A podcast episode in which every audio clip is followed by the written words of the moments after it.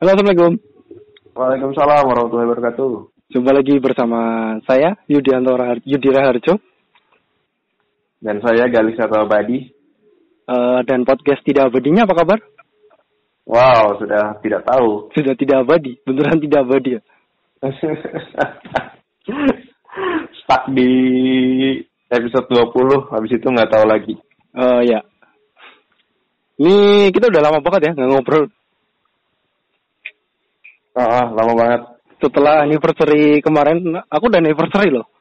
Wih, Enam- harusnya aku 16 juga kali, Oktober. Tapi, iya ya, bulan Oktober ya. Kamu bulan apa sih?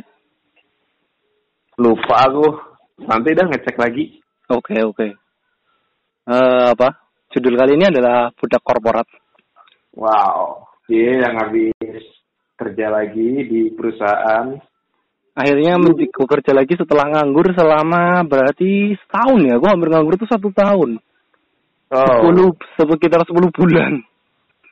it- tapi dalam konteks nganggurnya kan konteks nganggur nggak kerja di perusahaan kan, Iya. tapi kamu tetap kerja yang lain.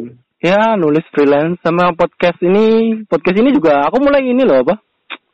Lebih lebih fokus sekarang ke setelah kemarin Oh, iya? ikut kelas prakerja podcast. Wih, gimana? Gimana? Cerita dong. Ya, itu nanti ini ini kan judulnya budak korporat. salah ya, salah ya, salah. Ini nanti panjang lagi ini. Oh ya ini akhir kata di ini udah season 2 ya. Season 2 tuh kita nggak bakal panjang-panjang. Paling mentok di 20 menit. Kepanjangan tuh Oke. kayaknya nggak efektif nanti obrolannya tuh udah ngalor ngidul. Emang. Udah kita langsung ini aja. Budak korporat ternyata capek ya, lih kerja. Lah, ya kata siapa kerja nggak capek yuk? iya emang. Maksudnya untuk aku yang udah cukup lama nganggur ya kerja lagi oh. Harus iya, beradaptasi lagi. Kan kamu udah bilang lebih capek nganggur daripada kerja. Iya, iya emang bener bener. Teorinya sih aku tahu, tapi pas praktekinnya ada beberapa saraf yang masih kaku. Oh, Udah nggak, udah lama nggak dipakai buat kerja tuh, kerja lagi tuh udah, duh capek ya, capek. Capek ya jalan sana sini. Iya. Terus Eh, di depan terus, komputer, iya depan komputer. leher, leher, leher mulai ini Hmm. tegang. Iya ya seperti itulah. Bener-bener kita tuh, eh, kamu tuh kenanya shift ya li? Shift. Kamu non shift kan? Enggak, enggak, iya enggak non shift. Berangkat pagi, eh berangkat ya jam setengah tuh jam tujuh, jam tujuh udah di sana. Ya dari rumah, aku sih berangkatnya pagi ya, enam seperempat tuh udah berangkat. Sampai sana Oke. setengah tujuh tuh, 15 menit perjalanan dari rumah pakai motor. Wah, deket ya? Eh, pakai sepeda setengah jam. Aku pernah ngukur, Wow. jaraknya 7 Wow. kilo. Wow, dekat sekali itu. Iya, jaraknya 7 kilo kalau kalau pakai sepeda. Eh, pernah pakai Strava ya, jarak 7 kilo. Hmm. Pulang, tapi pulang kan kalau operator biasa jam 4 ya. Aku tuh pulang paling sore-sorenya tuh jam 6. Mm-mm. Jam Itu 6 baru dihitung lembur atau enggak? Enggak, itu jatuhnya ke tanggung jawab. Jadi jangan sampai kelihatan pulangnya sama kayak operator. Soalnya, itu tapi emang kayak gitu bilangnya kayak gitu. Tapi emang Hmm. rata-rata uh, kayak industri garment kayak gitu sih. Aku pernah interview lagi interview di mana gitu ya. Terus dibilangin ya kita jam kerjanya emang jam 7 sampai jam 4 ya, Mas. Tapi kan untuk staff itu uh, hitungannya beda sama operator, jadi ada tanggung jawab. Jadi jangan sampai pulangnya tuh sama kayak operator. Hmm. Minimal ya Eh, satu kamu di, bag- Oh, di bagian apa ya? Sorry, sorry. Di bagian apa? warehouse. Wow. Kan sama Juga. kan kita kita juga bagian warehouse. Kamu juga kan warehouse apa enggak? Eh, di logistiknya sih masuknya. Oh ya, mirip-mirip sih sebenarnya. Hmm. Ilmunya ya banyak kan kayaknya ilmu in- teknik industri sih. Iya sih, iya. Hmm. Terus Ya aku sih nganggap ini bukan berarti aku apa jurusan yang nggak tepat sih aku bukannya nggak tepat karena ambil teknik kimia terus jatuhnya ke jadi bagian warehouse ya aku nggak tepat. Tapi aku Hmm. memang tertarik di industri manufaktur. Hmm, hmm, hmm. Pas interview aku ditanyain sama orang Taiwan loh, Li. Taiwannya bisa ngomong bahasa Inggris tapi dikit-dikit lah. Hmm. Terus eh, kenapa eh, kenapa orang teknik kimia tuh tertarik di bidang ini? eh, perusahaan manufaktur. Terus aku bilang, eh, teknik kimia tuh eh, ruang lingkupnya terlalu sempit. Jadi nggak apa, cuma berbicara tentang yang ada proses kimianya. Kalau sementara manufaktur kan di mana-mana bisa ada. Lagi terlebih di Brebes, lagi rame-ramenya pabrik tuh rata-rata pabriknya manufaktur semua. Gitu alasanku. Hmm. Sebelumnya atau ditanya, sebelumnya ada basic eh, teknik industri apa gimana? Aku aku terus cerita ceritanya gini. Aku saya punya teman I have close friend uh, with apa? With major in industrial engineering. Hmm. Nah itu kan itu kan ceritanya ceritain Mas Gali dong. Terus kak, kamu ceritanya bangga dong. Biasa aja sih. Oh biasa aja. Oke oke oke oke oke oke oke oke. Terus Ya itu terus eh, orang Taiwannya tuh terkesima, terkesima sama aku ya. Sebenarnya Hmm. apa? Dia tuh malah bilang ini kerjaan di warehouse tuh cuma mainan-mainan komputer doang mas. Cuma mainan-mainan komputer doang kayaknya terlalu membosankan deh buat kamu. Soalnya aku udah tahu, udah bilang terus apa? Aku udah ngomongin apa? Ini tuh kayaknya barang-barangnya masih berantakan ya. Terus harusnya Iya. dirapikan apa segala macam. Terus pakai penerapan lean lean industri. Hmm. Padahal aku nggak tahu nih pengertiannya lean itu gimana. aku asal ngomong aja biar kelihatan keren. Lin, lin bahasa Indonesia ramping bukan sih? Iya ramping ramping. Kan lean kan. Hmm. Ya maksudnya biar ramping tertata. Masalah aku maksud itu kok barang berantakan banget, barang baru masuk ya ditumpuk-tumpuk gitu doang. Ya wajar sih pabrik baru ya, baru tiga bulan jalan. Hmm. Terus langsung orang Taiwannya tuh terkesima. Gitu, oh kamu tuh punya kemampuan yang lebih, tapi kami tuh ada posisi tuh di sini cuma cuma apa staff aja buat kamu. ya, ya akhirnya nggak apa-apa sih aku bilang ya nggak apa-apa sih. Toh, toh aku udah lama nganggur juga. Gak dia nggak bilang kayak gitu. Aku nggak bilang kayak gitu. Aku bilangnya ya eh eh bahasa Inggrisnya gimana ya dulu tuh pokoknya bilangnya ya selama ini kan aku cuma belajar teorinya aku cuma pengen belajar prakteknya aja sih dia bilangnya kan eh tes eh, di this job is for uh, for you is so boring bilangnya enggak lah, enggak aku bi aku sama sama yakin nih coba aku iya sih kayaknya kerjanya bosenin nih nanti nih. terus saya ya udah aku diterima jadi staff di situ Padahal aku aku coba coba asal bacot lah. ditanya lebih lanjutnya, ditanya lebih lanjut juga aku bingung nanti. Padahal aku coba asal bacot. aku sosok iya banget ya aku yakin. Emang anda dari dulu itu sosokan. Sosok anu bacot kan ngomong lari aja dedikasi dedikasi. Bacot. Bacot. Tapi akhirnya gajiku sama yang lainnya tuh lebih. Aku dianggapnya pegang fresh graduate nih. Hmm. ya agak berapa ratus lebih lah daripada yang baru lulus kemarin terus daftar situ kerja tuh Ah, ada plusnya tugasku juga kelihatan le- lebih berat aku pegang yang aku kan forecasting ya forecasting warehouse forecasting bagian impor Hmm. lebih kon apa lebih hubungannya sama supplier dari luar negeri Iya. Terus terus. ya itu eh, aku terlalu dia bilangnya over qualify tapi akhirnya Berarti- akhirnya, akhirnya diterima juga sih Bagus dong rezeki oh, dong. bagus rezeki sih Berarti fluent in English ya. ya iya sih Wuhu, keren emang nih teman teman lari. Eh, tapi aku berterima kasih banyak sama kamu loh Li. udah ngajarin Wah. aku industri jadi Ah. orang ngelas-ngelasnya kan bisa-bisa ngelas-ngelas juga kan gara-gara kamu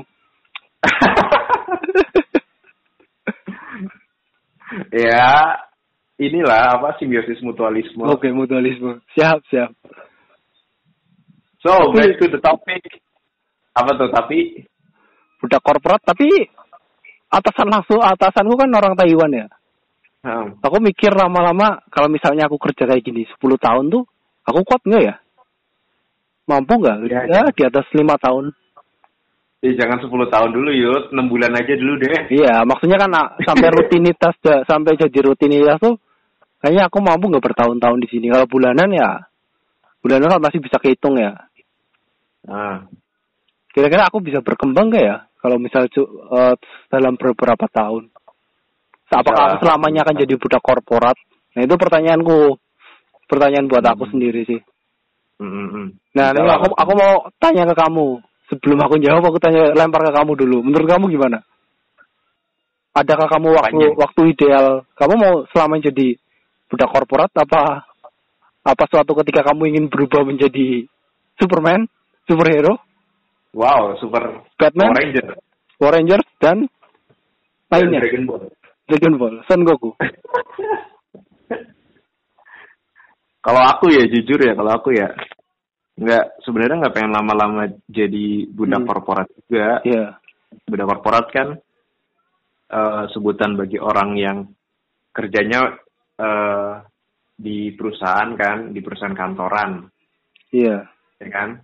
Dari pagi sampai sore tiap hari gitu, terus pagi Iya. sore pagi sore. Dan Sabtu Minggu libur. Sebenarnya aku Hmm. nggak pengen nggak pengen selamanya kayak gitu. Iya, Dan yang kerja di dan yang kerja di sini juga rata-rata udah puluhan tahun yud, ada yang sampai 20 tahun. Ada yang 25 tahun. Berarti udah ya usia di atas 40-an ya? Iya, rata-rata itu generasi yang generasi dulu lah, generasi dulu Hmm. tuh yang kerjanya dia nggak nggak loncat-loncat kayak kita yang cuma Iya. setahun dua tahun pindah. Iya, generasi kita tuh kan Iya. emang nggak suka, kayaknya nggak jarang yang betah sampai. sampai bahkan puluhan tahun kan hitungannya. Orang-orang dulu Iya. tuh masih loyalnya tinggi loh. Orang generasi di atas kita tuh loyalitasnya tinggi. Iya, benar. Loy- Loyalitasnya tinggi. Dan emang kayaknya skill skillnya juga lebih lebih lebih mantep sih. Skill sama Iya. mentalnya lebih lebih Iya, jadi. mental lebih ini. Kita cuma Hmm. paling unggul di teknologi ya. Kita tuh lebih melek, melek teknologi. Udah. Apa-apa digital Iya, tuh kita bisa betul. paham. Kalau mereka kan emang orang zaman dulu kan kurang. Kalau teknologi agak kadang tuh keteteran. Iya itu. Jadi aku paling nggak nggak bakal nggak bakal bisa ya aku sadar diri lah nggak bakal Hmm. bisa sampai kayak puluhan tahun gitu di satu perusahaan. Iya. Mungkin ya mungkin mungkin bisa ini aja aku juga udah ketar ketir lagi banyak banyak perampingan karyawan Oh walaupun iya. Hmm. ya walaupun udah tetap ya tetap aja apa Hmm. sadar diri gitu loh. Ya ini apa? Yang dikurangin. Musuh terbesarnya budak korporat tuh PHK. Iya, walaupun apa misalkan udah udah lama gitu ya, Hmm. pasti nanti ada kayak ada ada aja yang bisa buat ngejatuhin kamu Iya, bisa bisa. atau kamu. Karena sistemnya kayak gitu kalau di Hmm. perusahaan kayak tendang sana tendang sini, sikut sana sikut sini, nggak peduli Iya. kamu siapa, kayak gitu. Hmm. Itu sih budak korporat Terus Iya. planmu setelah jadi budak korporat tuh apa? setelah jadi Setelah ya ini enggak enggak jadi budak korporat tuh mau ngapain? ngumpulin duit sih, ngumpulin duit sebanyak banyaknya pas sudah Iya. pas sudah maksudnya udah ngejalanin ini kan udah setahun ya setahun lebih Hmm. dikit ya ngumpulin duit terus buat ini buat keluarga aja udah kalau misalkan ada ada sesuatu yang lebih ya aku ambil itu lagi kan makanya generasi Hmm. kayak kita tuh pasti kalau ada sesuatu yang lebih bagus kayak kesempatannya lebih bagus kenapa nggak diambil Iya, iya. ya kan Hmm. kayak gitu ngumpulin duit yang banyak kalau bisa buat umroh kalau nggak naik haji udah buat Ya. bapak ibu dulu kayak gitu Oke. nah kalau kamu Yud aku balikin Oke, makasih udah dikasih feedback yang bagus.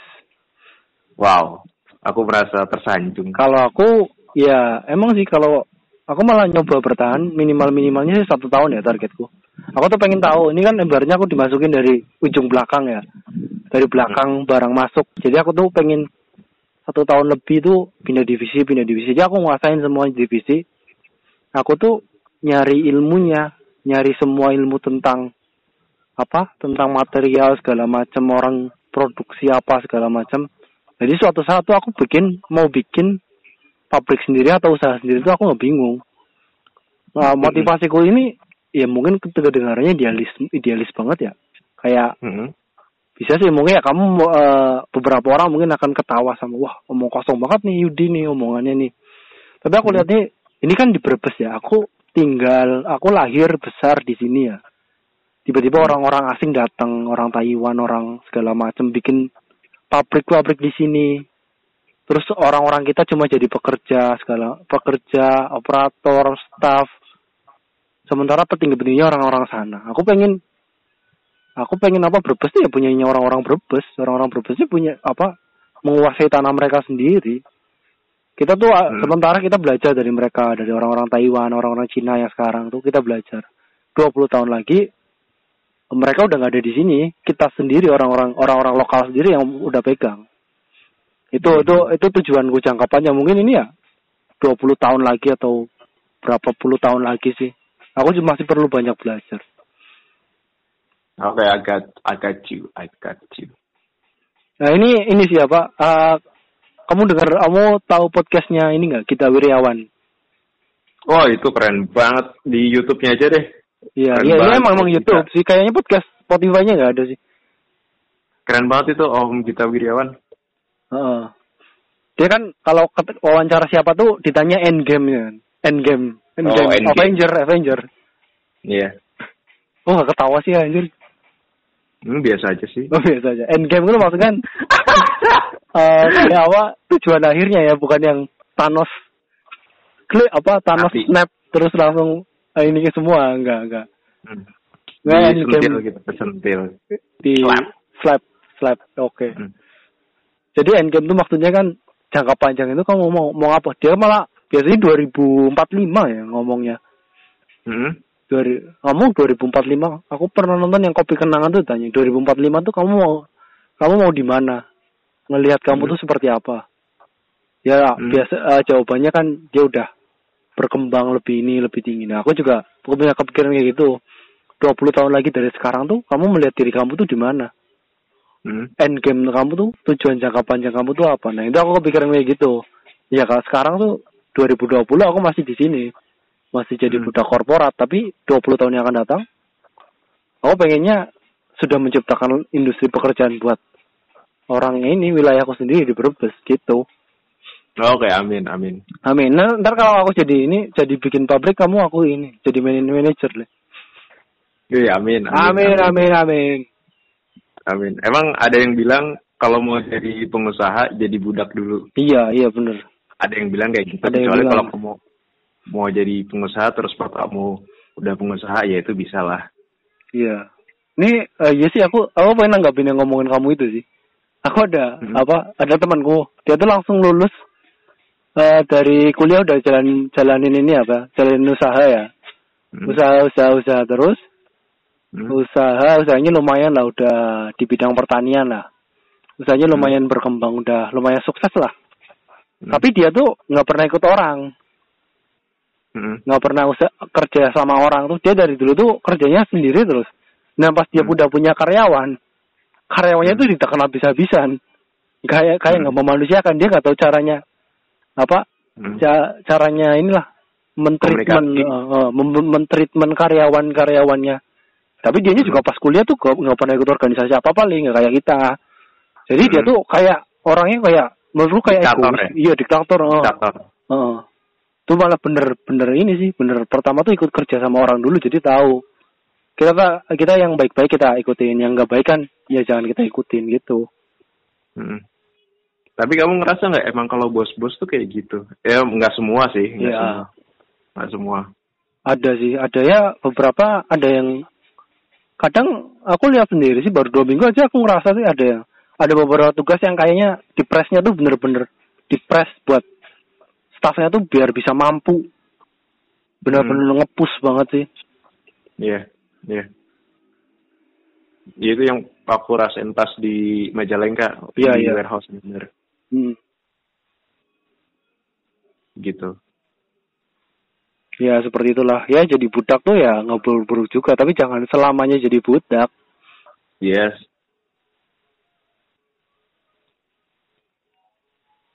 Gimana? Ada tambahan lagi? Ya itu aja sih kalau emang jalannya jadi budak dulu terus tiba-tiba jadi penguasa toh kita nggak ada yang tahu jalannya hidup setiap orang ada yang bilang hidup cuma mampir minum cuma mampir ketawa Iya, Iya bisa kan? aja. Iya. Eh, Ya, baik-baiknya manusia kan yang bisa bermanfaat dengan orang untuk orang manusia lainnya kan. yes Oke, keren Bener. banget ya. Udah ditutup sampai sini keren nih. mantap ya keren ya Ini ditambahin satu jam, ditambahin setengah jam lagi udah kita ngobrolnya ke mana-mana. udah ini terakhir nih terakhir Oke. nih penutup nih penutup nih kalau kata BJ Habibie tuh jadilah eh, air mengalir yang bersih Oke ya. jadi sumber mata air yang bersih bukan Hmm. jadi bukan jadi seperti air yang mengalir aja tapi jadi mata air yang bersih Oke, keren keren keren. Oke, kita tutup nih, tutup nih. Oke. tutup dong Three, two, one, close the door Assalamualaikum warahmatullahi wabarakatuh. Waalaikumsalam warahmatullahi wabarakatuh